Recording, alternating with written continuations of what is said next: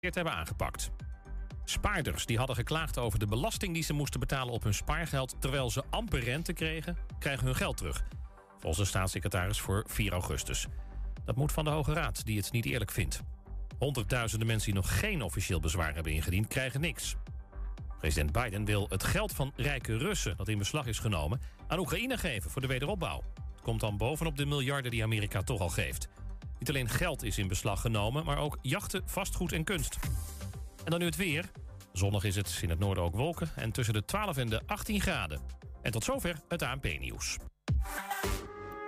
Voordat hij de gevaarlijke klus ging doen, die zijn laatste zou worden... schreef hij een brief aan zijn familie op Aruba. Ik ben blij dat ik kan helpen. Al mijn broers en zusters, de groeten en de beste wensen. Ik hoop dat wij elkaar zullen ontmoeten in de hemel. Houd de verhalen uit de oorlog levend.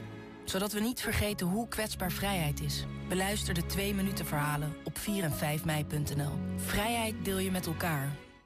Komende vrijdagavond vanaf 7 uur op dit radiostation Bata Radio. Live verslag van de Bata Race. De studenten-estafetteloop van Nijmegen naar Enschede.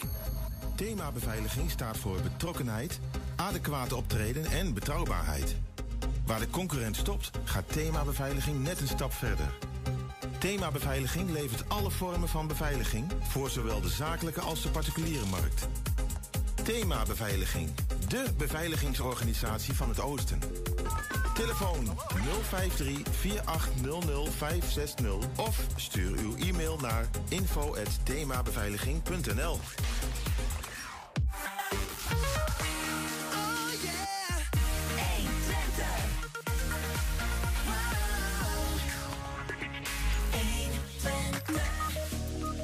Een ode brengen aan alle niet-moeders en dat op Moederdag. Theatermaker Magda Nijbijvank doet dit jaar voor de tweede keer.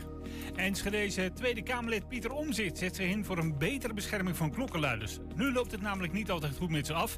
Damste advocaat Jessica Slachter praat ons bij over de nieuwe wet Bescherming Klokkenluiders. Na acht jaar neemt Marta Riemsma afscheid als hoofdredacteur van Tubantia. Morgen is haar laatste dag. Vandaag blikt ze bij ons terug en vooruit. En in het Twents kwartiertje heeft vandaag een uh, Grieks tintje. Het is donderdag 28 april. Dit is 120 vandaag. Het mocht weer. Na twee coronajaren zonder oranje festiviteiten kon Enschede deze Koningsnacht en dag weer los. En dat lukte aardig.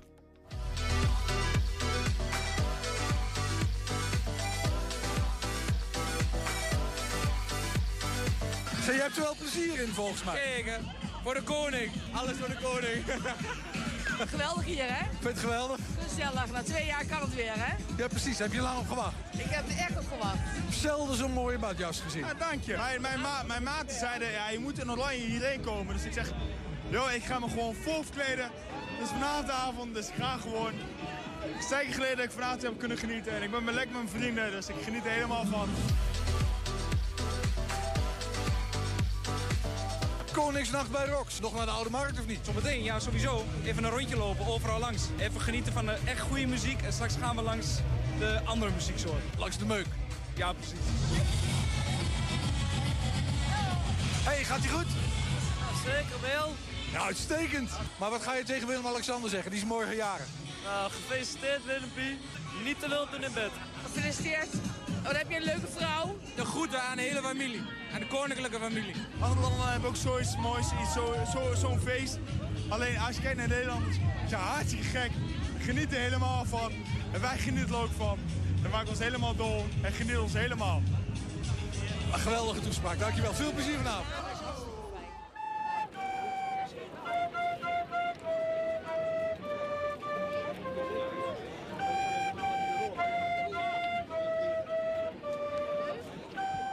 Heel gezellig. Wel erg druk. maar ja, wat doe je eraan, hè? Iedereen wil naar buiten, iedereen wil feest vieren, dus. Nou, wij stonden hier vanmorgen om 7 uur ons kraampje op te bouwen. Okay. Toen was het hier nog relatief rustig. Ja. Maar sinds een half uur denk ik wel, uh, nou, er gebeurt wat. Ja. Zo moet het zijn. De zon schijnt, allemaal leuke mensen, iedereen Ja. is blij.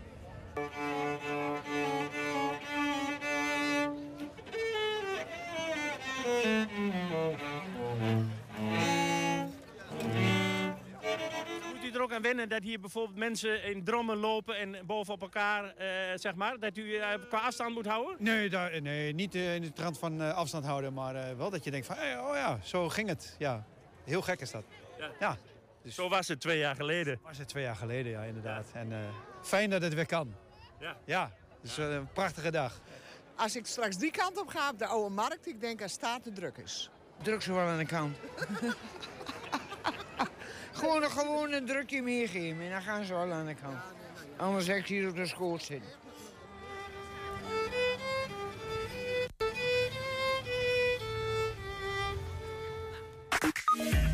Twente. 1. 1 Twente vandaag. Heb jij nog wat gedaan trouwens, Henk? Koningsdag. Eh, ja, ik eh, ben bij de buren geweest in Almelo. Ah, kijk, en hoe was het daar? Ook een drukste van je welste? Ja, dat was heel druk, maar ik ben wel geslaagd. Eh, Mag ik even heel kort zeggen? Ik heb daar kleding gekocht. Er is daar een winkel, die gaat in de uitverkoop. En ik verkoop kleding, normaal voor 80 euro, nu voor 5, 10 euro. Dus ik ben, net, eh, ik ben een echte Hollander. Ah, Oké, jij stond achter de kraam. Eh, ja, maar dan aan de verkeerde kant dat ik moest betalen. Oké, dat toch wel. Oh, Ja, zo ja. Je ja. hebt even een slaatje geslagen Ja, precies. Heel goed. Ehm Magda, jij toevallig nog eh, op pad geweest gisteren? Nee, ik stond aan de andere kant van het kraampje. Ik heb eh, mijn eh, kledingkast verkocht. Ja, en een beetje gelukt? ja, hartstikke goed gelukt. Ja, wat goed, wat goed, Ja. wat goed. Dat, dat jurkje staat me trouwens heel goed. Oh ja, kijk. Dankjewel. Gaan we het niet over hebben. We gaan het hebben over iets anders. Want het is een ode aan niet-moeders. Op de dag dat alle welmoeders in het zonnetje worden gezet. Theaterprogramma Geen Moederdag. Daar gaan we over praten. Volgende week zondag op 8 mei. Dan is dat weer zover. Ja, want Geen Moederdag beleeft haar eh, tweede editie. Waar vorig jaar de nadruk lag op vrouwen die wel moeder wilden worden. maar niet konden worden. Staat dit jaar vooral eh, de vrouwen eh, centraal. die zeg maar bewust kiezen om geen moeder te zijn. En nou ja, bij ons is Magda nabij. Vank, je hoorde er al even bedenker. En moeder overste zeg maar, van die voorstelling, van die theaterproductie. Ja, Welkom. dankjewel. Dankjewel. Ehm, de- hoezo die andere nadruk dit jaar? Nou, ik vond het mooi om... Ik, ik wilde natuurlijk nog weer een nieuwe invalshoek doen. En vorig jaar, wat jij zegt, was het een nadruk daarop.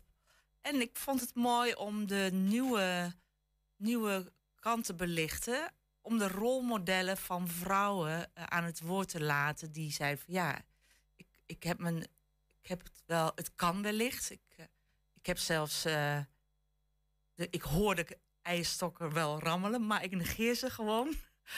Of ik hoor ze niet eens rammelen eh, en dan hoef ik er ook niks mee. Dat vond ik ook heel fascinerend. En ik heb ook na vorig jaar wel een aantal mensen gehoord die zeiden van... goh, ik miste dat een beetje. Ja. En toen dacht ik, ja, daar heb je een punt. Vorig jaar eh, vond ik het prachtig om... Ja, er zaten wel een paar vrouwen tussen die, die echt gekozen hadden. Zoals de kloosterzuster. Was natuurlijk ook een vrouw die zelf gekozen had. Maar die had wel ook nog verlangens gevoeld. Nu- Lijkt me wel gek ook voor die vrouwen. Want ja, dan is het toch... Is er dan ook een bepaalde mate van pijn op zo'n moederdag? Of nou, toch dat minder? is wel leuk dat je dat zegt, want nee, ja en nee. Eh, ze hebben veel meer te maken met eh, hoe verantwoord je naar je omgeving. Want de omgeving heeft er. Het vraagt zich af, hè? Maar een vrouw en geen kinderwens? Hoe dan? Wat dan? Kan dat? Bestaat dat? Er zijn vrouwen nu in mijn eh, programma, een vrouw die zegt: Ik heb die kinderwens nooit gevoeld. Inmiddels weet ik dat het ook niet kan. Dat heeft ze haar redenen voor. Dus dat zeg ik er nu voor het gemak maar altijd bij. Want dat is wel zo rustig voor iedereen. Omdat het blijkbaar, eh, ja, toch nog anno 2022 de vrouw bovenal bedoeld is. Nee, of in ieder geval dat Ja. het vanzelfsprekend is Ja, ja, om kinderen te krijgen. Dat is ook prima. Ik wil ook benadrukken dat ik helemaal niet bezig ben om ergens tegen te zijn. Want op Facebook eh, was er iemand die zei: Wat hebben jullie toch tegen Moederdag? Toen heb ik gezegd: Ik heb helemaal niks tegen Moederdag. We hebben het gewoon over Die andere leven verhalen. zonder kinderen. Ja, Vrouwen ja, ja. zonder kinderen. Hoe, hoe zit dat dan? Want ja, toen ik op de fiets hier naartoe zat, dacht ik ook weer van ja. Het leven zonder kinderen. Alle mensen met kinderen wordt een groot gedeelte van hun leven wordt bepaald door de kinderen. Heel veel tijd wordt er in beslag genomen. Logisch. Mooi of niet mooi, ellendig, prachtig, alles wat ertussen zit. En hoe doen al die mensen dat, al die vrouwen? Wat doen die allemaal met die tijd? vullen ze die op een hele andere manier in? Eh, zijn ze er verlegen mee met die tijd? Of zijn ze juist heel blij ermee? Dat is gewoon boeiend om te horen. Zijn het er veel eigenlijk? Eh, Even waar je je dan nu op richt, hè? die bewuste niet-moeders. Ja, ik denk minder. In, absoluut in de minderheid. Ja. Eh, en, en, Weten we iets van percentages of zo? Nee, of, heb of is ik eerlijk dat, eh, gezegd niet nee. opgezocht. Nee, ik heb wel vorig jaar, die cijfers heb ik dan nu niet meer helder, maar ik heb vorig jaar wel opgezocht hoeveel vrouwen er nou daadwerkelijk wel of geen kinderen hebben. Maar dat ben ik vergeten. Mhm. Nee, maar ik denk dat die percentage, dat percentage minder, minder groot is. En ik denk dat er ook best wel vrouwen zijn die zeggen: ja, ik heb niet zo de behoefte om daar heel erg de aandacht voor te vragen. Maar ze zijn er ook wel. De vrouwen die wilden denken van mag ik laten weten dat ik er ook ben. En er zit gewoon gemis en verlangens en verdriet. Dus dat was helder. En dit jaar is dat, ligt het allemaal wat genuanceerd. Wil ik wel bij zeggen dat er ook in dit programma eh, dit keer ook wel vrouwen zitten die wel willen. Ja, maar niet konden. Maar of niet. Of, of ik, eh, ja, in, in, ja, ja, ik weet niet. Je hebt het zelf, jouw verhaal gedeeld ook op Facebook. Ja, Eh, want je, ja, je bent zelf ook een niet-moeder. ik ben, Maar dat had anders moeten zijn. ik ben zelf een niet-moeder. Ik zeg soms ook wel dat ik wel moeder ben, want ik heb een kind gebaat. Alleen die is bij het 21ste week gekomen, dus niet levensvatbaar. En ehm, ja, heb je het gelezen? Ja. Oké, nou ja. Ja. daarin staat dus. Ja, ik weet niet of je het wil delen, maar je- ja. Je, je, je deelde het op Facebook. Dus ik dacht, dus, ja, ja. Nee, ik vind dat niet erg om te delen. Het is, een, het is een verhaal. Het is een pijnlijk verhaal, maar er zitten ook mooie kanten aan. En wat ik erin wilde zeggen, is dat, ook al is het 16 jaar geleden iets, kan een verhaal er nog steeds toe doen. En is het prachtig, of is het mooi, of is het belangrijk om eh, mensen om je te heen te hebben die die die geschiedenis van jou kennen en met wie je dat nog weer opnieuw kan delen. Ja, maar ik had ook het idee dat je het ook deelde om mensen aan te sporen om ook het verhaal, dat vroeg je volgens mij ook, om hun verhaal te delen van ook iets wat je misschien elke dag nog met je meedraagt. Exact, exact, omdat het elke dag bij je is. Nogmaals, als het een beladen verhaal is, is dat misschien belangrijker dan minder bela- eh, beladen verhalen. Maar dat is het.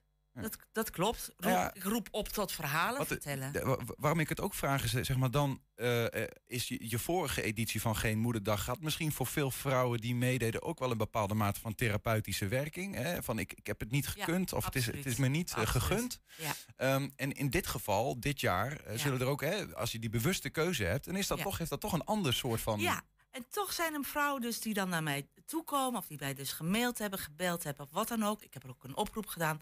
Die dus heel erg blij zijn met dat ik daar aandacht aan... Gisteren ben ik nog een paar keer weer aangeschoten op de, op de markt. Ja. En die zei van, oh ja, u bent die vrouw van, die, van, van Geen Moederdag. Ik vind het zo tof dat je dit doet, dat dit geluid er is, dat dit gezicht... Ik geef deze vrouw gewoon een smoel. Wie komen daar dan naar kijken? Ook die, die, die, ook die bewuste niet-moeders Ja, in dit als geval? het goed is wel, dat hoop ik. En Ja. ik hoop vooral dat er allemaal vrouwen komen met die eh, andere, met die vriendin of met die partner of met die buurvrouw of met die buurman. Omdat het ook gaat om de samenleving, zeg maar. Het gaat Mhm. ook om hoe gaat de samenleving ermee om. Ja, want eh, dat is misschien goed om, te, eh, om dan te laten weten. Hè, dat is een theaterprogramma, maar hoe ziet dat er dan daadwerkelijk uit? Wat vertel je eigenlijk en hoe kom je aan die verhalen? Ja, precies. Nou, ik heb, het is eigenlijk een, eh, niet eigenlijk, het is een, het is een muzikale talkshow. En het is eigenlijk eh, taart, bubbels, goede gesprekken en muziek. Nou, wat willen mensen nog meer, zou je zeggen? Dus het moederdag cadeau voor alle vrouwen die geen kinderen hebben. Daar gaat het over. Maar iedereen, oh ja, en hoe ziet het eruit? Ja, wie zit er dan Ja, bij die er? talkshow bijvoorbeeld, Ja, aan die er? tafel? Ja, ik heb dus een oproep gedaan om eh, vrouwen, dat vrouwen zich gingen melden. En eh, dat hebben er heel veel weer gedaan. En die heb ik geselecteerd. En gekeken van, eh, nou, leeftijdsverschillen. Vrouw van 30, dus een vrouw van, van eh, 36. Die zegt, ik, mijn partner wil wel kinderen en ik niet. Hoe verhoud je daartoe? Da- Zo'n vrouw komt spreken. Net vertelde ik die ene dame die nu inmiddels weet... ik kan ook geen kinderen krijgen, maar ik wilde het ook niet. Maar ik zeg het maar voor gemak bij. Die spreekt. Maar wat ook heel leuk is om ehm, te vertellen... is dat eh, Fanny van vorig jaar... dat was een meisje van 27 die ik hoorde vorig jaar dat zij in de vervroegde overgang was. Vond het heel erg dat zij nooit kinderen zou krijgen. Was er kapot van, zat in het programma, Mhm. heel vers. Jaar later heb ik haar opgebeld. Ik had af en toe nog wel contact met haar. Hoe gaat het met je? Ik heb haar nu teruggevraagd in het programma, omdat zij zei: Magda, het gaat redelijk, maar ik ben eigenlijk in paniek. Wat moet ik met mijn leven zonder kinderen? In mijn omgeving zijn alleen maar vrouwen die kinderen krijgen. Vriendinnen, eerste, tweede kindje. Dus dacht, dat was eigenlijk mijn trigger om te denken. Laat ik vrouwen uitnodigen die zeggen, maar ik heb het zo gedaan. Zo, zo kan het ook. Ja. En we- waarmee ik niet het verdriet van Fanny kan weghalen. Nee. Maar als ik zelf in der tijd, toen ik geen kinderen eh, vanzelf kon krijgen. En ik een keu- moest ik een keuze maken. Ga ik een traject in of niet? Als ik toen wat vaker mensen om me heen gehad en gezien had van, Het oh, kan ook. zo, zo kan het ook. Misschien, ik zeg het niet, het is allemaal als, als is nakaarten. Maar misschien had ik wel gedacht, ik ga het traject gewoon helemaal niet in. Het is ook goed zonder, want dat kan zo en zo. Nou ja, ik, ik, ik herinner me één ding nog heel goed van het gesprek wat wij vorig jaar hadden. Hmm. Eh, toen zat ook eh, Annabel Juring hierbij, fotograaf. Die eh, hielp je toen ook met de voorstelling. Ehm, zij heeft kinderen, jij niet. Ja. En, en zij zei, Magda, ik ben jaloers, want jij wordt niet elke dag geleefd door je kinderen. En toen zei jij tegen haar, ik ben jaloers op jou, want ik zou wel eens geleefd willen worden. Ik kan precies. altijd heel bewust besluiten wat ik met mijn tijd doe. Ja, Dat is ook een beetje waar dit dan over gaat. ja, waar toch? dit over gaat. En dat kunnen dus sommige vrouwen heel goed. En dat zie ik ook om me heen. En dat is prachtig. En, maar het is een terugkerend iets. Dat zegt een van uw vrouwen in mijn programma ook. Die zegt ook, ja, het is niet van... oh, toen heb ik besloten om geen kinderen te krijgen of te nemen... of het lukte niet. Maar op, op je vijftigste is het weer een thema... omdat dan al die kinderen gaan studeren. Nou, of ze studeren af. Dan ga je dat soort feestjes. Je wordt oma eventueel. Al die dingen, die zijn, het is echt voor het leven. Het is een heel groot, Ja. heeft een heel grote impact. Maar mag, mag ik wel vragen, want ik zit te denken, we hebben het nu over eigen kinderen. Ja. Maar is er ook ruimte bijvoorbeeld voor bonuskinderen? Als je partner al een relatie heeft gehad, die neemt Ja. kinderen mee in een nieuwe relatie. Ja. Dan, dan heb je eigenlijk tussen haakjes een, een, een kind in huis. Ja. En dan komt ook dat dagelijkse sleur in één keer terug. Klopt. Maar ik heb het nu dan echt over vrouwen die zelf om de een of andere reden hebben besloten: ik hoef geen kinderen. En of ze dan per ongeluk die bonuskinderen al dan niet eh, Erbij krijgen. erbij krijgen. Dan ga, dat is dan nu even niet de clue. Nee. Het gaat nu vooral over: is je, de hamvraag is eigenlijk een beetje: is je leven, ben je als mens of is je leven compleet? Voelt het compleet zonder kinderen? Of mis je dan iets essentieels? Want er zijn dingen als zin, ja, zingeving. Vind je dat vooral in kinderen opvoeden? Is het dan makkelijker afgevinkt? En vorig jaar had je vooral vrouwen die voelden, ik voel me incompleet. En dit jaar zijn er vrouwen die hebben gezegd, misschien voel ik me incompleet, maar ik heb ervoor gekozen en dit is wat ik met mijn tijd doe. En, en vrouwen met kinderen voelen zich misschien op een ander vlak weer wat minder compleet. Incompleet. We gaan het allemaal horen en, eh, en zien. nog, ik heb nog even een klein korte vraag. Want ja. eh, we hebben het nu over moeders. Is er ook zoiets voor vaders? Ja, dat, dat zit heel erg in het vat. Geen vaderdag. Ja. Is er niet van gekomen. Maar dat zou heel goed kunnen. Ik heb dat voor dit jaar ook eh, in het vat gehad. Maar uiteindelijk ik heb denk- ik denk dat voor vaders ook Ja, zoiets is. Ja, ja. Mag ik nog heel even zeggen dat Tjitske Jansen optreedt als een prachtige dichteres. Ehm, Marieke Poelman heeft een boek geschreven, heet Eiland in de Tijd. Die komt spreken. En Decor uit Ut- Utrecht, een prachtig koor, komt de muziek verzorgen. Kijk, en dat allemaal volgende week op moederdag. Geen moederdag in een- het, In de Kleine Willem. in de Kleine Willem. Ja. Ehm, zijn er nog kaarten? Ja, er zijn nog kaarten. en het dat? wordt ook live gestreamd, maar wel veel leuker als je komt. Met taart, bubbels. Ga, ga het gewoon even opzoeken. Ja. Geen moederdag, mag daar naar bijvang. Dankjewel, leuk dat je er was en eh, veel plezier volgende week. Dankjewel, graag gedaan. Na acht jaar neemt Marta Riemsma afscheid als hoofdredacteur van Tubantia. Morgen is haar laatste dag en straks blikt ze bij ons terug en vooruit. We zijn ook als podcast te beluisteren via alle bekende platforms. Je vindt daar de hele uitzendingen en elke dag één item uitgelicht. 120. 1. 1 Twente vandaag. Onlangs deed Enschede's Tweede Kamerlid Pieter Omtzigt er nog een verbetervoorstel voor. De bescherming van klokkenluiders. Want het loopt niet altijd even goed met ze af. Mensen die misstanden bij hun organisatie aan de kaak stellen... krijgen regelmatig zelf de rekening betaald... omdat ze immers eh, maar lastig gevonden worden. Dat wetende bedenk je je natuurlijk wel twee keer... voordat je een misstand meldt. En dat is niet goed, zo vindt de politiek. Sinds 2016 geldt al de wet Huis voor Klokkenluiders... om deze werknemers te beter te beschermen. En nu wordt er gewerkt aan een nieuwe wet... genaamd de Wet Bescherming Klokkenluiders. Wat gaat er veranderen? Rechtspraak met Damstee Advocaten. Ja, bij ons is uh, arbeidsrechtadvocaat Jessica Slachter. Welkom. Ja, dankjewel. Uh, het loopt niet altijd goed met ze af. Nee, nee dat klopt. Ik denk dat er uh, in de media ook wel al vele voorbeelden zijn. jullie kunnen allemaal denken aan die meneer die de bouwfraude destijds heeft aange aangekaart. Mhm. Het is ook niet heel goed met hem afgelopen de eerste jaren. Um, hè, uiteindelijk is hij zijn baan verloren en hij kon ook geen nieuwe baan uiteindelijk meer vinden. De bouwwereld is een, een kleine wereld op zich. Niemand wilde hem meer, meer aannemen. Nou, uiteindelijk zijn huis verloren uh, en heeft drie jaar in een camper gewoond met zijn vrouw. Dus uh, ja, klokkenluiders, het loopt niet altijd heel goed af voor klokkenluiders. Nee, ja. nee. Nou ja, goed, uit wereldwijd onderzoek blijkt, zo zegt de NRC overigens, dat bijna de helft van alle fraude Ja. ja. ja, eigenlijk wo- wordt aangetoond. Dat begint bij klokkenluiders. En mensen die in een organisatie werken, stagiaires, gewoon werknemers, ZZP'ers die worden ingehuurd of wat dan ook. Eh, nou ja, het is dus eh, belangrijk dat die klokkenluiders beschermd worden. Dat is dan een soort van wie dus voor veel mensen. Ehm, hoe, hoe gaat dat eigenlijk nu, die bescherming? Ja, die bescherming is nu geregeld in de wet Huis voor Klokkenluiders. Uh, het is zo dat als jij een misstand, uh, dus als werknemer, je ziet dat er een misstand plaatsvindt uh, binnen het bedrijf waar je werkt, dan moet jij in principe eerst intern een melding doen. voordat je eventueel naar buiten treedt. Dus voordat je een melding doet bij het Huis voor Klokkenluiders, dat is dus speciaal ingericht Mhm. voor dit soort Een soort van situaties. onafhankelijk instituut. Ja, een zelfstandig bestuursorgaan is dat. Ja. Um, dan kun je daar een melding doen en zij zullen vervolgens uh, een onderzoek instellen. Maar dan moet het dus wel gaan om een misstand. Uh, en dat is nog, kan nog een, een lastige zijn, want dat, het is niet altijd duidelijk wanneer er sprake is van een misstand. Uh, in ieder geval moet het maatschappelijk belang ook echt in het geding zijn. Dus het gaat niet om een enkel gevalletje of een conflict tussen werkgever en werknemer. Echt het maatschappelijk belang moet in het uh, uh, gedrang zijn. Ja, ja oké. Dus dan, dan, stel, ik, ik zie iets in mijn organisatie wat het uh, maatschappelijk belang bena ja, niet goed voor doet, zeg maar. Ja. Dan kan ik het melden bij het Huis voor Klokkenluiders, maar dan moet ik het eerst in mijn eigen organisatie melden. In principe, dat is het uitgangspunt. In principe moet je dat intern eerst melden. Ja. Vaak, als het goed is, bestaat er een interne meldregeling.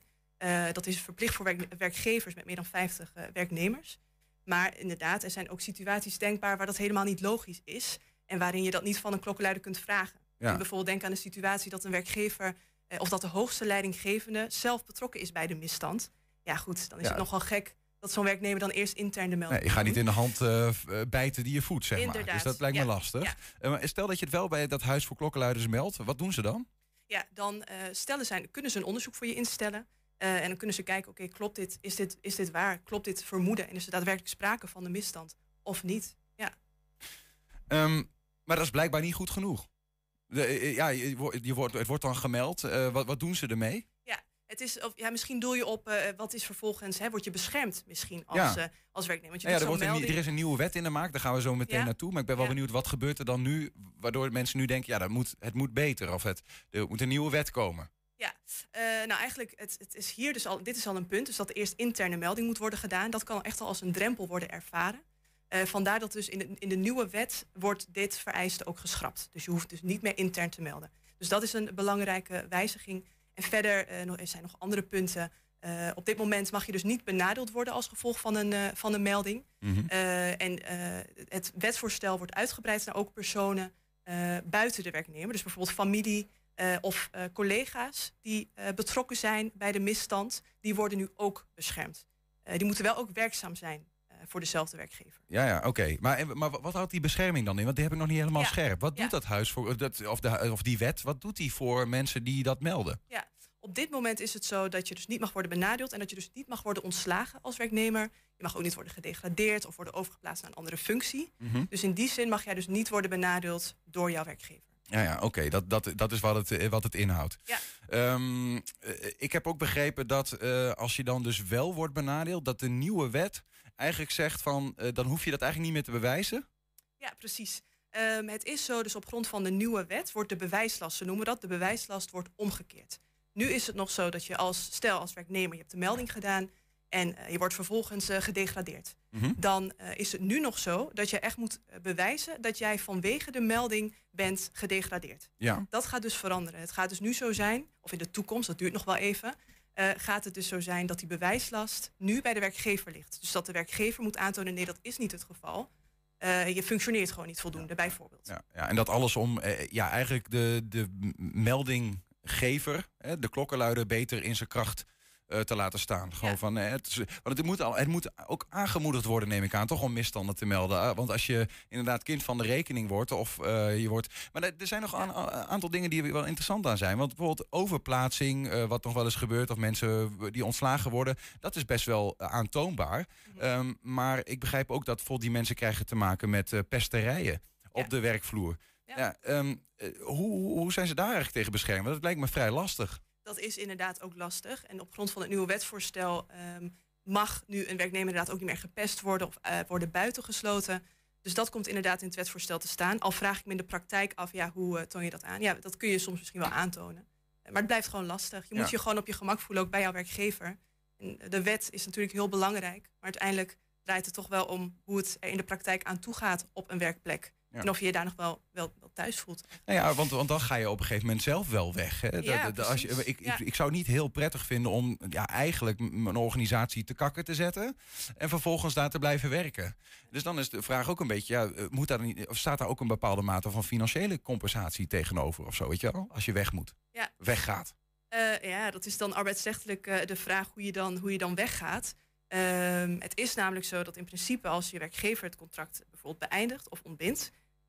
Dat, ik weet niet of dat hier het geval is in, jou, in jouw voorbeeld. Maar dan is er bijvoorbeeld een transitievergoeding ook verschuldigd. Mhm. Ehm, dus dan kan een werknemer wel een vergoeding krijgen inderdaad. Of je Ja, kunt natuurlijk in onderhandeling treden. Misschien Ook als je zelf ontslag neemt. Dat je zegt, ja, ik kan hier gewoon niet meer. Ik heb, ja. Ja. ik heb deze organisatie zo in diskrediet gebracht. En, eh, wel, wel bewust. Ja. Maar ik kan hier niet meer rondlopen. Nee, dan in principe eh, is daar eigenlijk weinig nog voor geregeld. En nu is het wel omzicht die dus eh, in zijn initiatiefnota eh, enkele voorstellen heeft gedaan. Waaronder dus ook het, het oprichten van een eh, fonds speciaal voor klokkenluiders. Juist voor dit soort situaties die jij nu net benoemt. Ja, ja, ja. Ja. om ze toch eh, financieel tegemoet te komen. Ja. Als ze bijvoorbeeld ook met de advocaatkosten en zo te maken eh, Precies, krijgen. Ja. Eh, wat, staat, wat is er nog meer wat hij... Want hij doet nog wat andere verbetervoorstellen.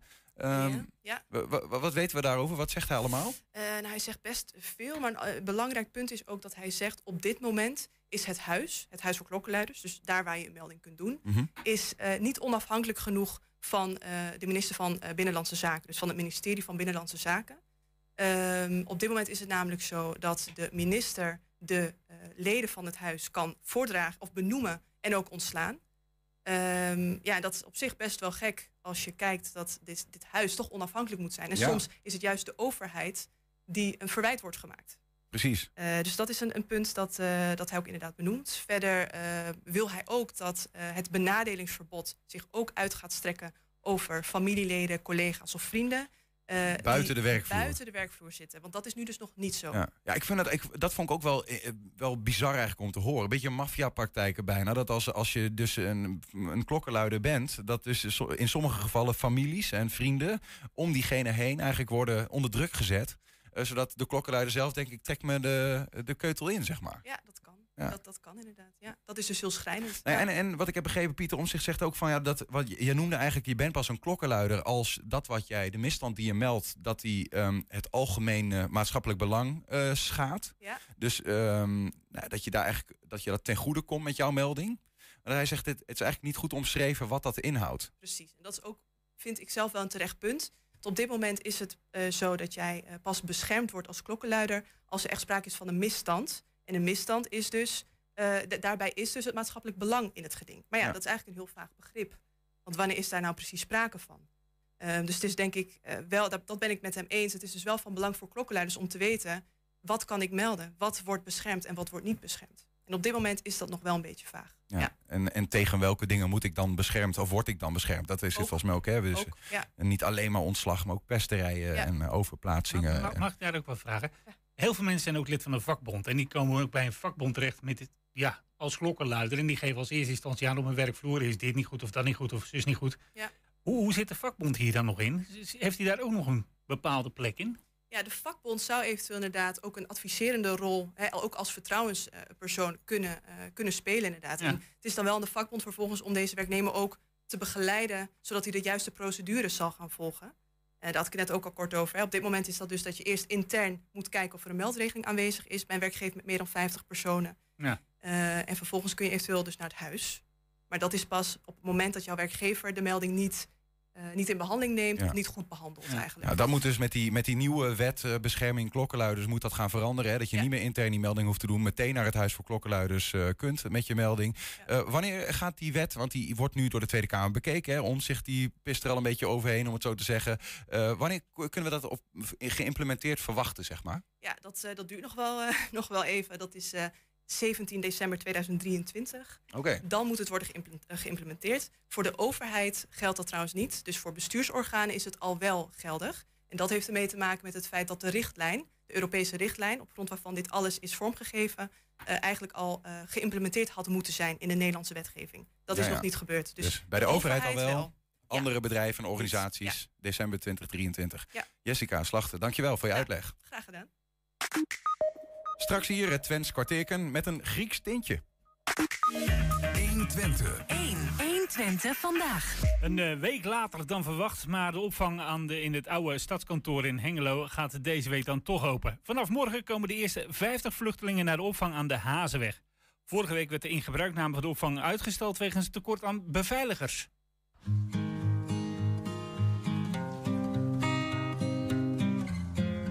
We zijn hier in het oude stadskantoor aan de Hazenweg in Hengelo. eh, klaar om Oekraïnse vluchtelingen op te vangen Ja. vanaf eh, eind van de week. geluid doen. Af en toe staan er nog eh, nummers van de balies eh, op de, onder de lampen. Maar voor de rest was dit toen dit leeg was. We kwamen van de week weer even terug. Oké, daar kun je wel een leuke recreatieruimte van maken. En voor hoe lang eh, worden de mensen hier opgevangen? Voor zolang als nodig is. Dus het is wel een permanente oplossing. We gaan eh, de vluchtelingen uit Oekraïne hier, ja, dus ik zou bijna zeggen, zolang als het nodig is opvangen. Dit was een volledige keuken hoor. Nee, dit was ook bij KPN daarvoor. Dus dat was echt een. eh, en het is ook blijven gebruiken. Ja, kun je individuele eh, gesprekken, die kun je natuurlijk met alle. Wat, wat zit er zoal in zo'n kamer? Eh, bedden, het zijn hoog-laag bedden. Het ziet er wat klinisch uit, maar het zijn wel hele goede bedden. Eh, extra bedden, goed, warme dekens, alles natuurlijk schoon. Er zit een goede kast in, af te sluiten voor de mensen. Dat wat ze meegenomen hebben, hè, dat is ook veilig. Eh, een koelkast, die vullen we ook met wat eerste dingen die we denken dat mensen hè, nodig hebben, graag gebruiken. Dat ze ook op hun kamer kunnen blijven en niet verplicht zijn ergens anders in de locatie wat te nemen. Ehm, spullen om hun, eh, nou ja, het eerste eetgerei, handdoeken, pakketten, wasmand, dat soort zaken. Eerste zelfs-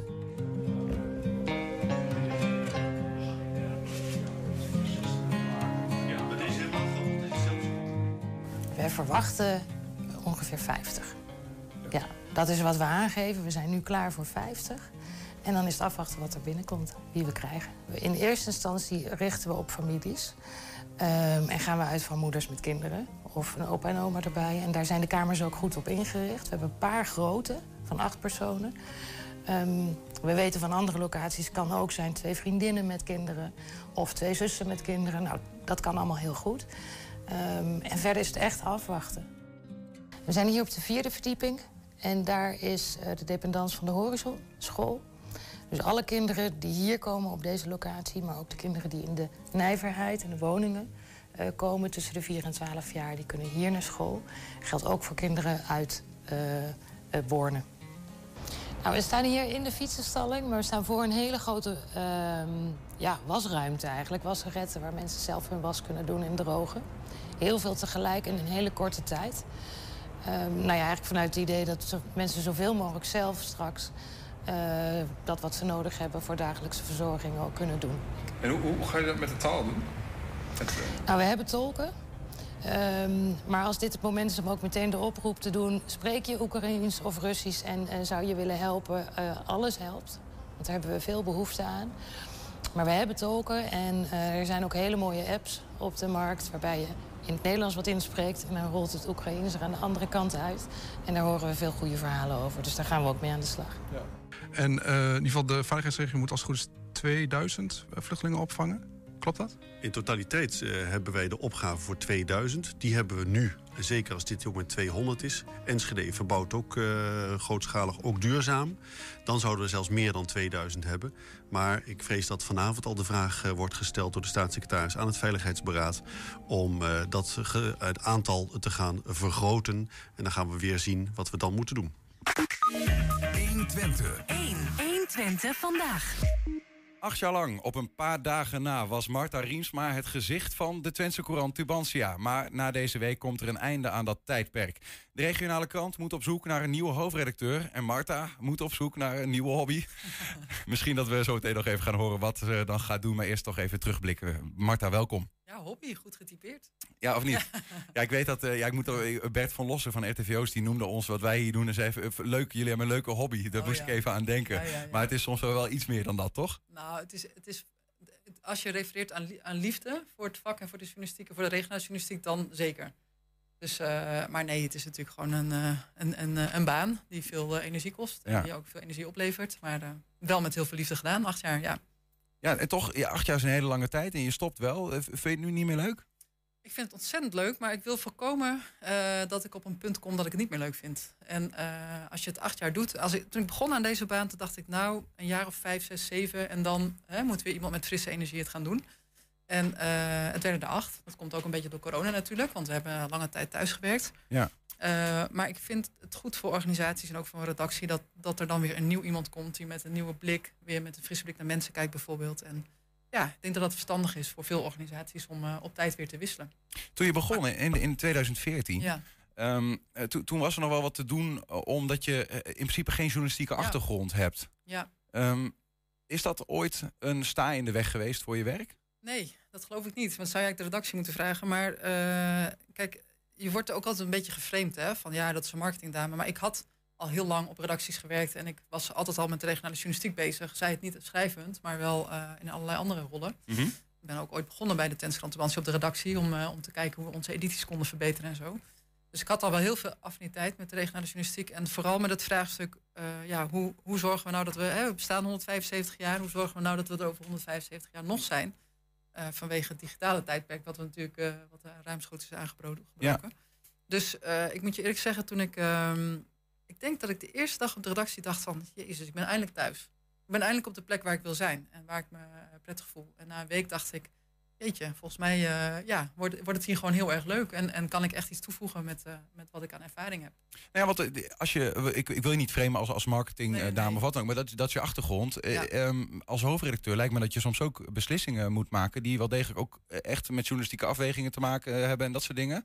Eh, is dat, heb je daar nooit ervaring dan gemist? Nou, in het begin moest ik natuurlijk wel heel erg mijn kompas ontwikkelen. Dus kijk, heel, dat zijn van hoofdredacteur gaat ook heel erg over het nemen van lastige besluiten. Ga je wel of niet publiceren? Hè, doe je wel of niet iets eh, verantwoord? Het zijn vaak ook ethische besluiten, het is soms juridisch. Dus in het begin was ik best wel aan het zoeken van... hé, hey, wat vind ik hier eigenlijk van? En is dit goed? Want het staat nergens natuurlijk opgeschreven van hoe je dat doet. Tuurlijk, we hebben een redactiestatuut en als het juridisch wordt is het ook al wel gauw... eh, maar als het ethisch wordt, noem je wel of niet een naam. Ga je wel of niet publiceren als je weet dat er schade eh, van een verhaal komt voor iemand. Mhm.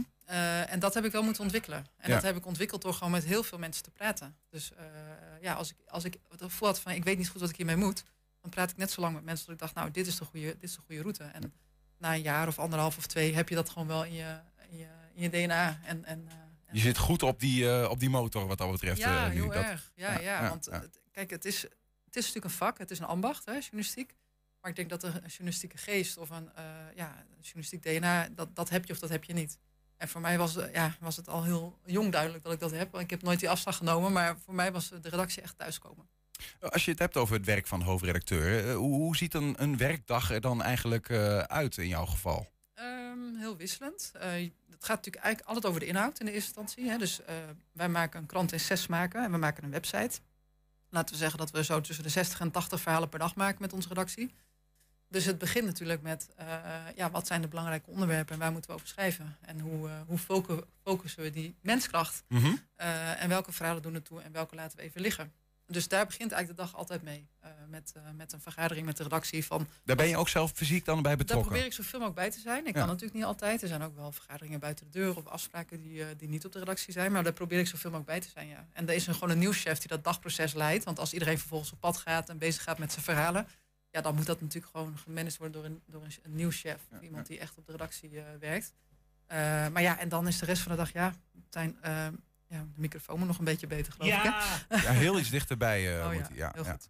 Eh, nee, ehm, ja, dan, dan, zal- dan, dan, kijk, dus dat is het inhoudelijke. Maar dan zijn er natuurlijk allerlei strategische vraagstukken als het gaat om de verandering die we hebben doorgemaakt. Hè. Eh, als het gaat om onze website, wat willen we daar? Hoeveel pushes willen we eruit doen? Dat zijn eh pushmeldingen op je mobiele telefoon. Willen we eruit doen op een dag? Eh, wat, doen we, ja, wat doen we met alle mogelijkheden? Met podcast, met video, nou, noem het allemaal op. Nou ja, want dat is, dat, het is nogal veranderd sinds de Ja. tijd eigenlijk dat je het overnam. Hè? Ja. 2014, André Vis deed het voorjaar, de, Ja. het hoofdredacteurschap. Dat was nog onderwegener.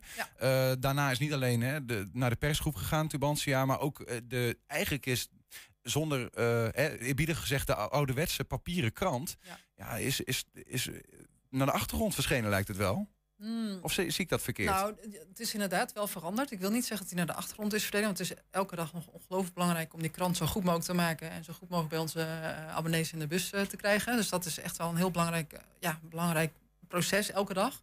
En we houden ook heel erg van die krant. Dus dat, dat al zouden we willen. En die verschuift niet echt naar de achtergrond. Maar we hebben onze aandacht wel heel erg veel meer, meer verdeeld. Dus, en dat was ook mijn missie toen ik begon. Eh, toen waren we heel erg een krantenbedrijf. En ik, ik- volgens mij, ik las ergens nog een oud interview terug. Zeg ik van ja, we moeten van een krantenbedrijf naar een mediabedrijf groeien.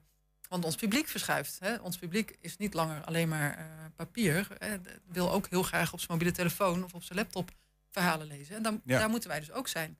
En, en dus mijn opdracht als hoofdredacteur was ook heel sterk. eh, de krant blijft belangrijk, die moeten we heel goed blijven maken. Maar zorg dat je volwaardig, een volwaardige app en een volwaardige website gaat maken. Ja. Hoe zit het met het aantal abonnees van zo'n papieren krant dan? Blijft Eh, dat... geze- Want, ja, Nee, dat, dat, dat daalt gestaag. Hè? Dus Ja. eh, dat geldt ongeveer voor alle kranten in de wereld, maar dus ook voor, de, voor, voor, voor onze krant. Ja. Dat daalt ongeveer met 3, 3% per jaar. Maar het goede nieuws is dat we nu digitale abonnementen verkopen. En die Mhm. groeien harder dan het afneemt in print. Ja, ja. En dat is natuurlijk eh, eh, een soort revolutie, vind ik zelf. Ja, ja. Blijft, blijft de papieren krant wel bestaan? Ja, die blijft voorlopig nog wel even bestaan. Eh, en ik durf wel te zeggen, in ieder geval vijf jaar en zeker misschien wel tien jaar. Maar ik kan niet in een glazen bol kijken. Ik kan me wel herinneren toen ik begon in 2014. Toen zou, ja, ik moet even nadenken, want ik ben al heel lang bezig met kranten en hoe ze die moeten veranderen. Ik weet dat er in 2007 een, eh, een eh, video rondging, die heette Epic volgens mij. En die ging over de New York Times. En daar werd voorspeld dat de New York Times in 2014 eh, niet meer zou bestaan. Dat je hem alleen nog in het museum voor eh, oudheden zou kunnen bekijken. Ja, en de, en Dat is niet gebeurd. Dat is niet gebeurd. Nee. De New York Times heeft nu 10 miljoen digitale abonnees. Ja, ja. En, en, en, en, en ja, dus als je aan mij vraagt, is die krant dan nog over vijf of tien jaar? Dat kan ik niet goed beantwoorden. Maar hij is er al veel langer dan we dachten. Ja, op het internet heeft wel het nieuws een soort van. Is, is nieuws wel anders? Hè? Ik, Even een voorbeeld. Een, een, iemand die een abonnee is van de krant en een papieren krant krijgt, die zal hem lezen. En op internet moet je toch meer moeite doen om eh, boven het maaiveld van het enorme aanbod, van bijna die, ja, die drek aan informatie uit te komen. Dat maakt dat eh, koppen soms wat schreeuweriger zijn. Hoe, hoe, hoe belangrijk is, eh, ja, is dat voor Tubantia? Ja, dat is een hele goede analyse die je maakt. Dat klopt. Want eh, aandacht is schaars. En eh, ja, eh, er is natuurlijk ontzettend veel spannends te beleven op die mobiele telefoon. Dus wil je daar onderscheidend zijn, ja, dan, dan moet je wel leren hoe je dat doet. Dus daar zijn we de afgelopen jaren heel erg mee bezig geweest. En je hebt gelijk, soms eh, zit hem dat in scherpere koppen. Hè, dat heb je natuurlijk heel erg gezien. Zeker een paar jaar geleden denk ik dat heel veel media best wel rellerig werden, om maar zo te zeggen. Ook wij daar wel een beetje op mee eh, eh, hebben gevaren. Maar zo langzamerhand komen we erachter, en dat vind ik zelf heel goed nieuws. Is dat mensen die bereid zijn om voor onze verhalen te betalen digitaal, die willen gewoon kwaliteit. Die willen gewoon een goed verhaal, die willen een goed achtergrondverhaal, of die willen een mooi interview, of die willen geraakt worden door een ander mens uit deze regio. En Mhm. ja, kijk, natuurlijk doen we branden, ongelukken en, eh, en inbraken ook. Eh, en, eh, en, en, en, en, moet je wel de aandacht trekken en een goede kop. Maar uiteindelijk gaat het om een kwalitatief goed verhaal. Dat, dat blijft overeind. Anders zijn mensen gewoon niet bereid om, eh, ja, om tijd en Ja. geld aan je te besteden. Ja, maar is het ook zo dat. Want het, de, het gevaar zou natuurlijk op de loer kunnen liggen dat je ook eh, bewust eh, andere verhalen gaat, eh, gaat brengen. Eh, bijvoorbeeld, ik zeg maar zo, eh, dingen die in het stadhuis gebeuren zijn niet altijd even sexy. Nee. En die zijn moeilijk om Ja. eh, boven het maaiveld uit te krijgen. Ja, klopt. Ja, dus dan, dat, dat is zeker zo. En dan, hè, dus som, als je alleen maar zou schrijven wat, eh, wat ons online publiek wil, dan krijg je alleen nog maar eh, mensen, eh, menselijke verhalen van mensen die iets ergs hebben meegemaakt of iets moois hebben gemaakt. Hè, dan, da- want dat is heel, heel, wat het heel goed doet online. Maar je hebt natuurlijk ook een taak, een journalistieke taak. En dat is onderwerpen aanraken. eh, ja, die misschien iets minder sexy zijn, maar wel heel erg belangrijk. Ja. En dat geldt bijvoorbeeld voor de gezondheidszorg, dat geldt voor onderwijs. Maar dat Hoe bewaak ook- je dat? nou, dat is een keuze. Dus dat moeten we natuurlijk gewoon überhaupt doen. Eh, dat is één. Maar twee is, en dat is wel interessant. Kijk, vroeger begonnen we veel stukken met het college van BMW heeft besloten dat. Nou, we hebben geleerd online, dat leest niemand. Maar als je je meer verplaatst in wat, het, wat de impact is van een besluit. Ik noem maar even het zwembad, dat is zo'n zo'n voorbeeld. Eh, en je zegt eh, niet, je begint niet met het college van BMW, maar je begint met. Nou, het zwembad staat onder druk, want er is te weinig geld. Nou, dan merk je al dat mensen natuurlijk meer. En als je, als je zou zeggen, je moet binnenkort 10 kilometer fietsen om naar het zwembad te kunnen gaan. Mhm. Ja, dan snap je helemaal. Dus, dus, je, dus je moet, we, we, hebben, we kiezen vaker het perspectief. Eh, Heel dicht naar de leefwereld ja, van de- leefwereld van de lezer. ja. En dan kan je dus nog steeds heel goed eh, gemeentezaken bespreken. Alleen is het minder institutioneel, zoals wij dat dan noemen. Maar meer eh, breng je het naar de belevingswereld van, eh, van, van onze lezers. Ja. Dus dat is wel veranderd. En ik denk dat dat vooruitgang is overigens. Want eh, kijk, uiteindelijk willen we natuurlijk dat die verhalen gelezen worden. En eh, ja, als niemand je verhaal leest, dan, ja, dan heb je er natuurlijk niet zoveel aan. Nee, dat, dat, dat is ook zo. Ja. Ja. dan kun je een heel mooi verhaal schrijven, maar dan is het eh, een beetje Ja, jammer. Dus, dus dat aantrekkelijker maken. En, en, en, en tuurlijk moet je als hoofdredacteur ervoor werken dat je, ehm, hè, dat je niet een Facebook-krant wordt of zo. Want ja, dat is er genoeg. Maar het mooie is, daar worden we ook wel op afgerekend. Want lezers willen dat ook niet van ons. Die willen ook gewoon een degelijk stuk of een achtergrondstuk over de gemeenteraadsverkiezingen. Godzijdank. Ehm, eh, een groei aan het aantal online abonnees hoor ik. Eh, jullie maken eh, podcasts, dat soort dingen. Waar, waar, waar gaat het eigenlijk naartoe? Heb jij een soort van eh, visie of droombeeld van waar de krant over tien jaar is? Ja, ik denk dat dan een heel groot deel van onze abonnees, eh, dat is nu, nou, ik durf nu nog geen aantal, ik denk 15% digitaal is. Maar ik denk dat we dan wel richting de helft gaan. Dus dat de helft van de mensen die voor ons betalen, dat doen voor een digitaal product. Of dat nou de digitale krant is of onze website of voor verhalen, dat, weet ik, dat, dat moeten we zien. Hoe Tot dat ergernis soms van de volgers, hè, die dan via Facebook Ja. iets voorgeschoteld krijgen en denken: potverdikke, met zit Ja. weer achter zo'n betaalmuur. Ja, dat klopt. Alleen ik denk dat het, het bewustzijn dat journalistiek gewoon geld kost. En dat, het, eh, dat er energie in zit. En dat het vakmanschap vraagt. Ja, het is gewoon niet gratis. En wij zijn geen publieke speler. Hè? Dus eh, als je, eh, ju- voor jullie is het al moeilijk om, hè, om, om, eh, om goede journalistiek te bedrijven. Want het kost gewoon geld Ja. en energie. Ja. En wij moeten, elke euro die naar de journalistiek gaat, moet uit de markt komen. Ja. Maar de, goed, de helft van de abonnees eh, digitaal. Eh, maar in- inhoudelijk gezien, hoe ziet die, hoe ziet die online krant eruit in eh, ja, 2030 ik denk dat, er, dat er in, in, de, in de basis, in de wezen, als het om de journalistiek gaat en de journalistieke inhoud, niet zoveel veranderd is. Want kijk, journalistiek, regionale journalistiek gaat over verhalen van hier. Verhalen die mensen raken of die impact hebben. Gebeurtenissen die we allemaal. doel, ik denk wel eens als hier een helikopter boven de stad, eh, stad vliegt, dan denk ik. Ga ik naar de app. Ik denk, hebben we het al? Waarom vliegt de helikopter daar? Dat is natuurlijk heel eh, direct. Maar het gaat ook over de afvalwaterinjecties in, in Noordoost-Twente. Of het gaat over het kanaaldrama waar 400 huizen verzakken.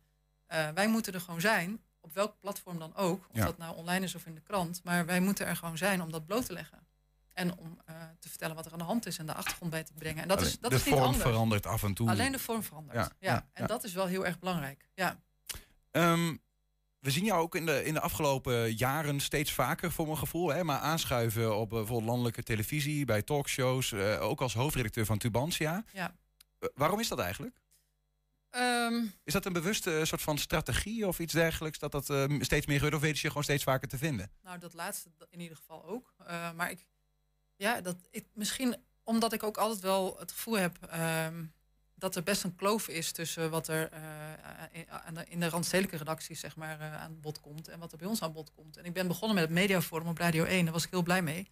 Eh, omdat zij ook zoiets hadden, hey, wij moeten onze blik wat verbreden. We moeten ook mensen uit de provincie of uit de regio aan het woord laten. En dat Mhm. vond ik heel mooi, want ik dacht, dat geeft mij de gelegenheid om, om eh, te laten zien wat hier gebeurt. En wat, dat er ook ja, eh, hè, andere perspectieven zijn op, op nieuws. Eh, Ja, de- daarover gesproken. Ja. De- binnen de persgroep, waar Tubantia onder valt... en heel veel Ja. andere, eigenlijk alle regionale dagbladen... ja, behalve die in het noorden, die vallen onder de Telegraaf. Of nou ja, de, het mediahuis. Ja. daar eh, op, al die merken staat er geen regionaal nieuws op de voorkant van de krant, behalve bij Tubantia. Ja. ja. Is dat aan jou te danken ook? Nou, ik moet zeggen, je noemde hem al even. Mijn voorganger André Vis had ooit het lumineuze idee. Hij zegt, ja, mensen lezen onze krant omdat ze het regionale nieuws willen. willen. Ja, dat nogal is, wie dus, Dat is het belangrijkste. Dus laten we dat ook voorop zetten. Laten we dat dan ook de meest prominente plek geven. En daar is toen een concept bedacht waarbij we elke dag regionaal openen en met een regionaal katern beginnen. En dan pas eh, de rest van de wereld beschouwen. En eh, ik vind dat een heel goed concept. Ik denk ook dat dat zo, eh, zo werkt. En voor mensen in Twente is, en de Achterhoek is Twente een Achterhoek het middelpunt van de wereld. En beschouwen wij het leven vanuit hier. En waarom zou je dan ook niet daarmee beginnen? Dat het meest belangrijk maken. Ehm, dus dat hebben we gehandhaafd. En dat hebben we ook kunnen handhaven van de DPG Media. Dus daar ben ik ook wel heel erg eh, eh, dankbaar voor en heel blij eh, mee.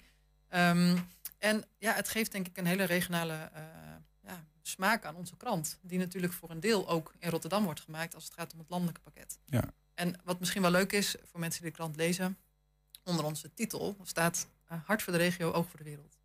En dat is precies zoals wij willen werken. Dus we hebben hart voor eh, Twente en de Achterhoek.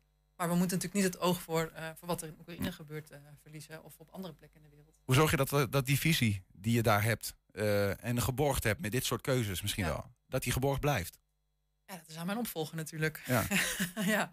Ja, nee, ja. De- kijk, uiteindelijk bepaalt de lezer ook voor een deel natuurlijk eh, wat wij doen. Eh, als, als, eh, als de lezer niet waardeert wat wij doen, ja, dan, dan, dan, dan horen we dat natuurlijk is een terug. zelfcorrigerend mechanisme, Ja, zou je dat zeggen. is het natuurlijk ja. wel. Ja, en Ja. toch is het ook toch wel interessant hè, dat de, als, de, als de, de lezer, de klikker op internet bepaalt, dat, dat, dat, dat je toch keuzes moet bewaken die ook journalistiek beter zijn, toch?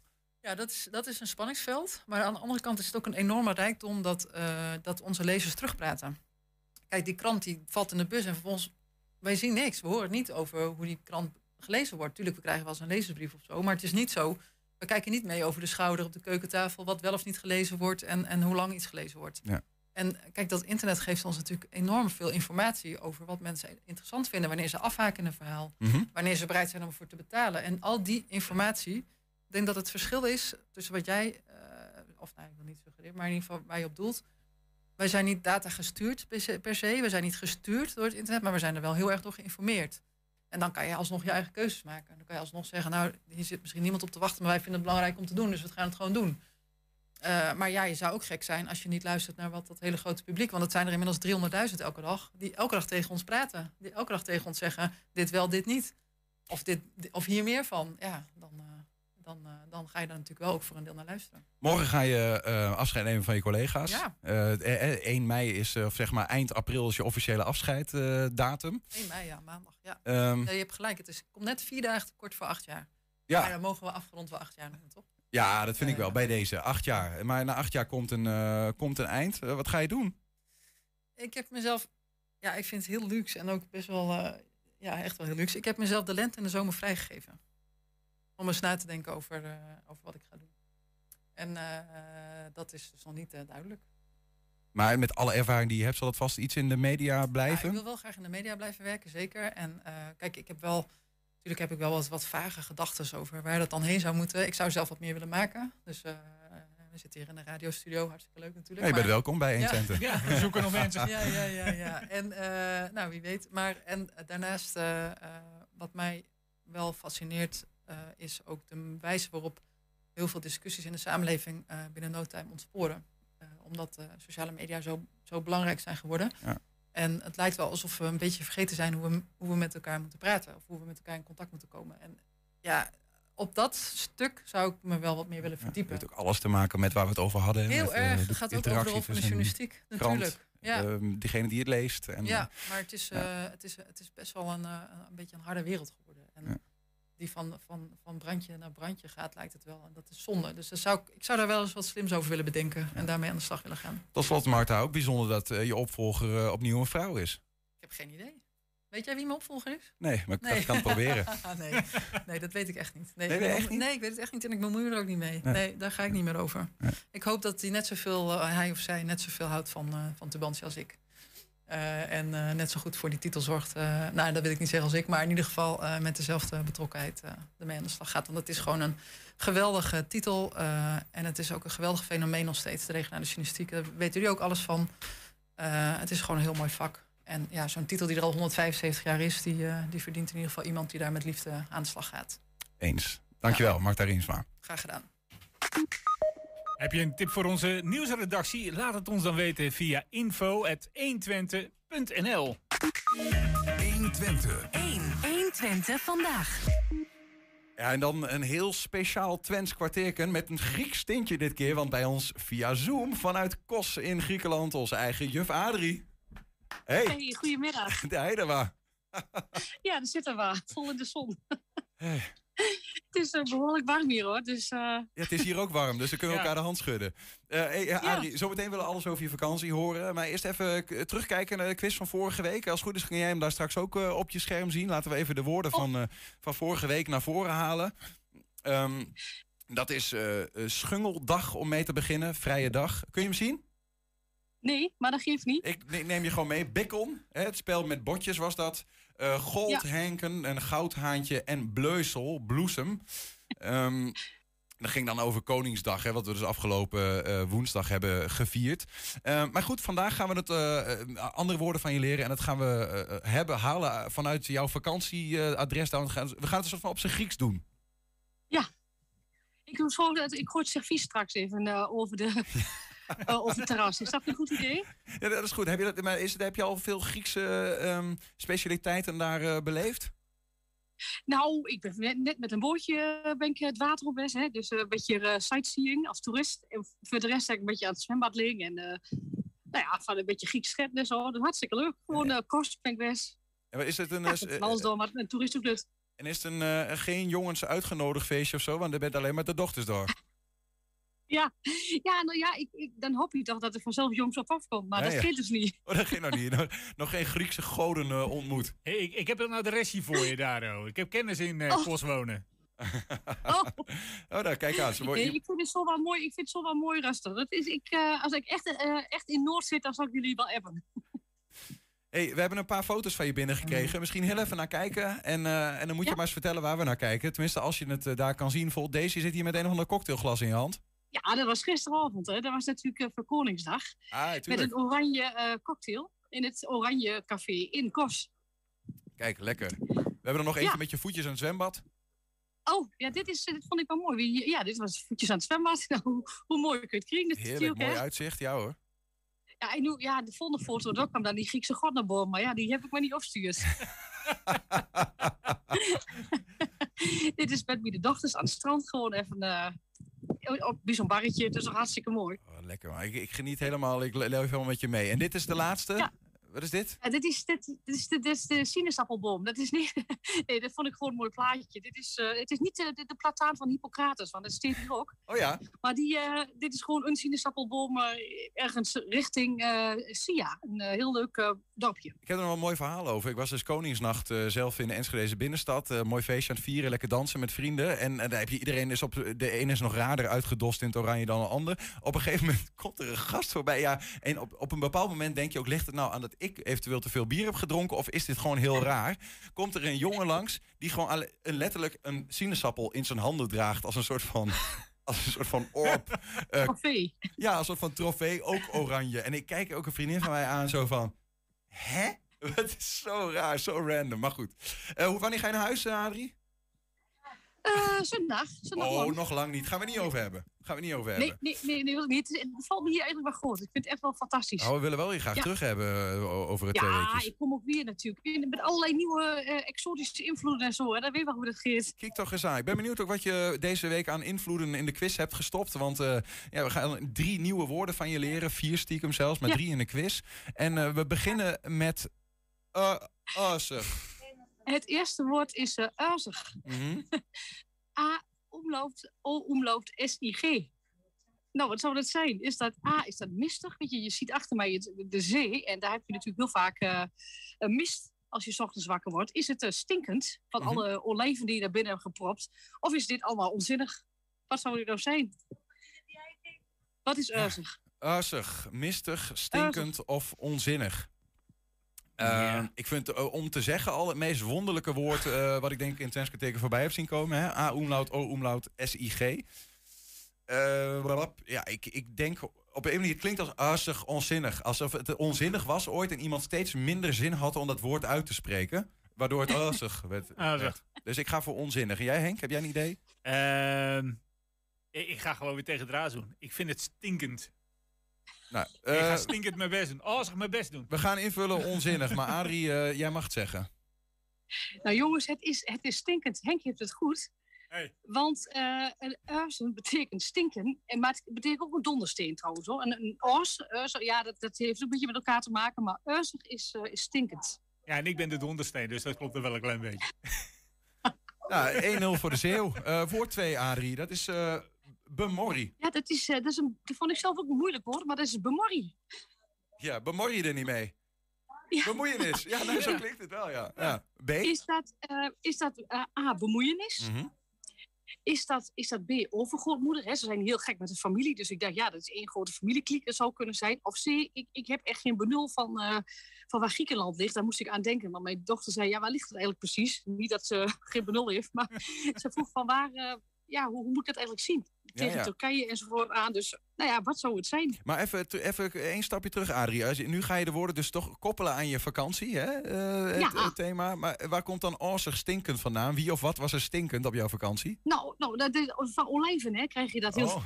dat En de vinden mijn kinderen heel erg stinkend. Die vinden heel vies. Dus Daar ga je zelf van stinken. nou, zij vinden het stinkend, laat ik Oh. zo zeggen. Ze vinden het vooral niet lekker. Bemorrie eh, heb je ons voorgeschoteld. Bemoeienis, overgrootmoeder of benul?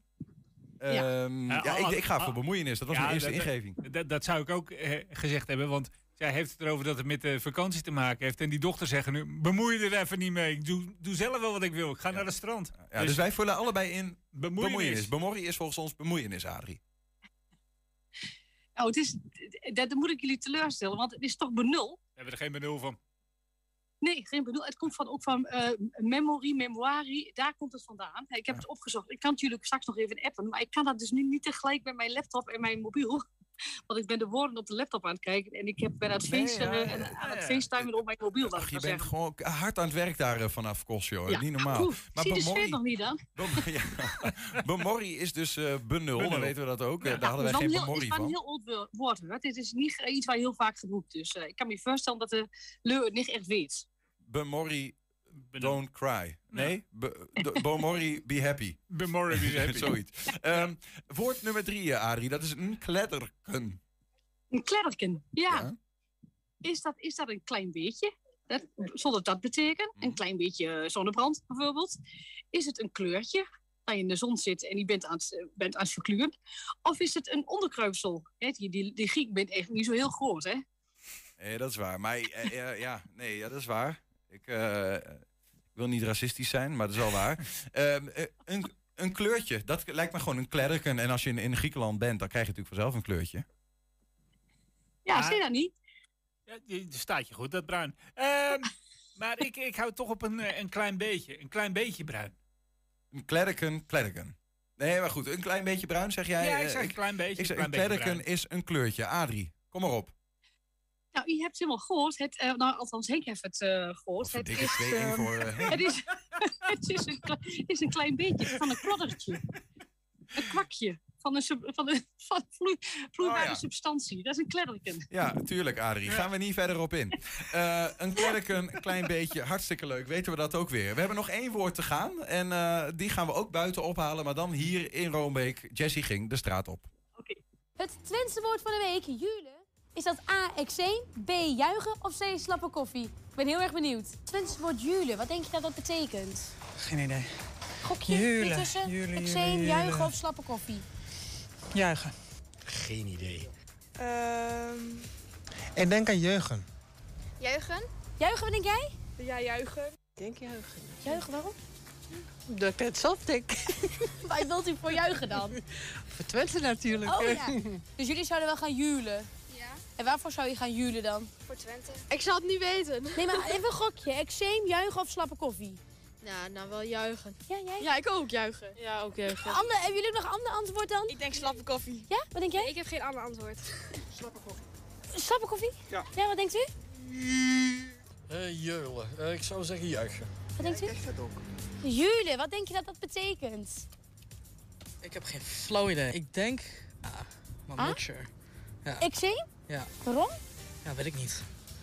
Ik weet niet, voor mijn gevoel klinkt het een beetje als jeuk of zo. Oké. Nee, ik ken wel Twents, maar ik heb geen idee. Ja, en als u een gokje... Jeulen, gokje, slappe koffie. Slappe koffie. Ja? Ja. Jij ook? Ik heb geen Nee, dat is ja. Slappe jul. Ja, wat- ja, slappe jul. Dat laat je dan staan? Wat? Als je slappe... Eh, nee, maar ik hou er wel van. Ik hou niet van een sterke bak. Nee, dus je houdt wel een beetje van een julen Ja, van zo'n jule bak hou ik wel, ja. Eh slappe koffie. Oh, echt? Ik heb geen idee, ik gok maar wat joh. En waarom? Weet ik niet. ehm, Klinkt het een beetje als juichen? Ja. Juichen? Juichen, wat, wat denk jij? Ja, ook juichen. Waarom? Ja, weet ik eigenlijk niet. Lijkt er meestal, denk ik. Ja? Eh, ik denk juichen. Juichen, waarom? Ehm, ja, geen idee, omdat het ook al wel een beetje, zeg maar, zo met de J en zo is. Ik zit echt te kijken van waar het zou kunnen zijn. Ik weet de meeste woorden weet ik wel, maar deze niet. En waarom denk je dat? Gewoon een gokje. Eh, A, B of C, eh, 33% kans. Jule, ik heb eh, heel vaak juichen gehoord. Zo af en toe slappe koffie. Eigenlijk geen XC. Maar wat denken jullie daar in de studio? Ah, kijk, daar zijn we. Eh, Sorry. n- eh, niet Jessie, laat ik dat even eh, corrigeren. Ja. Pardon, het was onze collega Emma die je daar eh, zag. En Emma vroeg ons, ja, wat denken wij ervan? Jule, eczeem, juichen, slappe koffie. Geen flauw idee, Henk. Ja. Ehm, eh, ik, ik, Ja, voor, voor de hand ligt en Jule zou, zou juichen zijn. Dat klinkt heel erg... Joelen. Ja, Ja. joelen, juilen, eh, Ja. dat, dat klinkt voor de hand. Maar ik heb ondertussen hier al een klein beetje geleerd dat soms dingen die voor de hand liggen... Hé, dat is er weer. Ehm, dat het niet helemaal altijd zo is. Dus Nee. er zit altijd wel een, een ander iets in. Maar ja, eczeem... Ja, dat, Ja, dat ligt wel heel ver weg dan, Dat hè? ligt wel heel ver weg. Of ze moet dat in Griekenland opgelopen hebben, ergens op het strand. Maar dat, dat lijkt me ook sterk. Maar slappe koffie, dat kan ik me nog wel voorstellen. Want dat is niet te pruimen in Griekenland. Ehm, ja, dan blijft toch juichen over, vrees ik. Ja, ik ga, ik ga toch ook ja, ik, ik ga toch voor juichen. Want ik heb ook te vaak meegemaakt dat ik dacht, het ligt voor de hand, ik kies iets anders en dan was het toch die. Dus eh, ik, ga voor juichen. Jij, Henk? Ehm, eh, ik, ik ga dan toch voor slappe koffie. Ik wil er gelijk staan met je. Oké, we gaan, krijgen het antwoord van Emma bij deze. Het goede antwoord is... C. Slappe koffie. Ik ga naar huis. Ik ga naar huis. Ik, ik- dit is inmiddels bijna het honderdste Twents kwartierken. En ik verlies gewoon met 3-1. Ik moet vaker op donderdag invallen. Van iemand uit fucking Zeeland. Oké. Goed, maar ik denk dat het komt omdat Adrie ook bij de zee is. Dat op een manier jullie elkaar Ja. deze editie beter aanvullen. Zo wil ik Ja. het graag Ja, buiten ja. Ja, mezelf maar ik, leggen. ik, ik heb wel een klik met Henk hoor. Ja. Kijk, jongen, jongen. Eh, volgende keer bedankt voor het doorreppen van de antwoorden. Dank je. Ja, dat is dan ook weer des Grieks, hè? Gewoon corrupt tot en met. Ja, joh. Maar goed. hey Adrie, dankjewel. Ga je niet lang eens storen daar eh, op je vakantie? Nee, ik heb het echt heel erg naar mijn zin. Dus ja, ik mis jullie natuurlijk wel heel erg. Maar ik, eh, ik- dit is ook wel mooi. Ja, groeten aan eh, Papadopoulos, of hoe de mensen daar ook heten. En eh, tot over twee weken. Ik, ik ga naar de plataan van Hippocrates. Heel goed, heel goed. De eet afleggen. Eet nog lekker een oranje sinaasappel. Tot over twee weken, Adrie. Ja, doei! Ja, want de volgende week zijn wij er tussenuit. En tot zover 120 vandaag. Terugkijken kan meteen 120.nl. Ook vanavond en 8 en 10 uur op televisie te zien. Zometeen hier. Ja, ik blijf nog maar even een uurtje Henk. Ketting, Eh, met de kettingreactie. 54 minuten. Veel Hey, plezier. dankjewel. 120. Weet wat er speelt in Twente. Met nu het nieuws van 5 uur. Goedemiddag, ik ben Robert-Jan Knook. De politie heeft in Rotterdam slagtanden van olifanten in beslag genomen. Het gaat om 85 kilo aan ivoor met een waarde van ruim 50.000 euro. De zaak begon enkele maanden geleden al... toen er bij een postbedrijf een grote houten kist werd opengemaakt... met een slagtand erin. Handelen in ivoor is verboden in Europa. Er komt extra geld voor mensen die weinig verdienen... en de